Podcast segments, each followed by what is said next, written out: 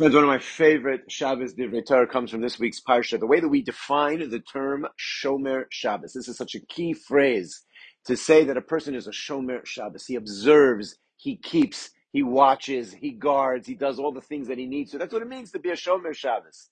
Rashi tells us in this week's Parsha, it means so much more than that. Yosef is given a special coat by his father, and that arouses his brother's jealousy. And on top of that, he begins to have dreams. He has his first dream in which everybody is uh, in the fields and everyone else's sheaves begin to bow down to him, and he shares the dream with his brothers, which they do not like. The Osifu owed Sino, so they hate him even more.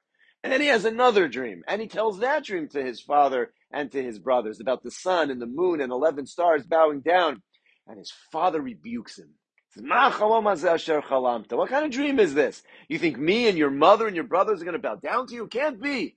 Rashi tells us their mother already had died. Rachel is, is no longer with them. So how could this dream be true? A sun and a moon and 11 stars. And then the Torah concludes. So the brothers were jealous of him. Ve'aviv shamar es hadavar. But his father was shamar.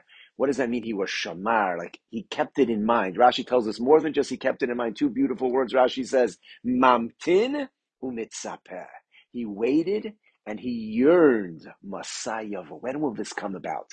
My son Yosef just told this dream. When is it going to happen? So outwardly, he rebuked him. Don't share that with your brothers. But inside, Yaakov was shamar es waiting, yearning to see it happen. That is the true meaning of a Shomer Shabbos. Of course, it also means to watch and to guard, to keep and do everything that you need. Do the things you have to do, not to do the things you're not allowed to do. It means being a Shomer Shabbos. But at its depth and at its core, it's being mamtin umitzapeh, yearning, waiting. When will this come? When will it be Shabbos again? When will I have the opportunity to unplug from everything and focus just on my ruchnias, on my family, on my davening, on my learning. When will it be Shabbos again? That is a true Shomer Shabbos, one who waits and yearns all week long for Shabbos.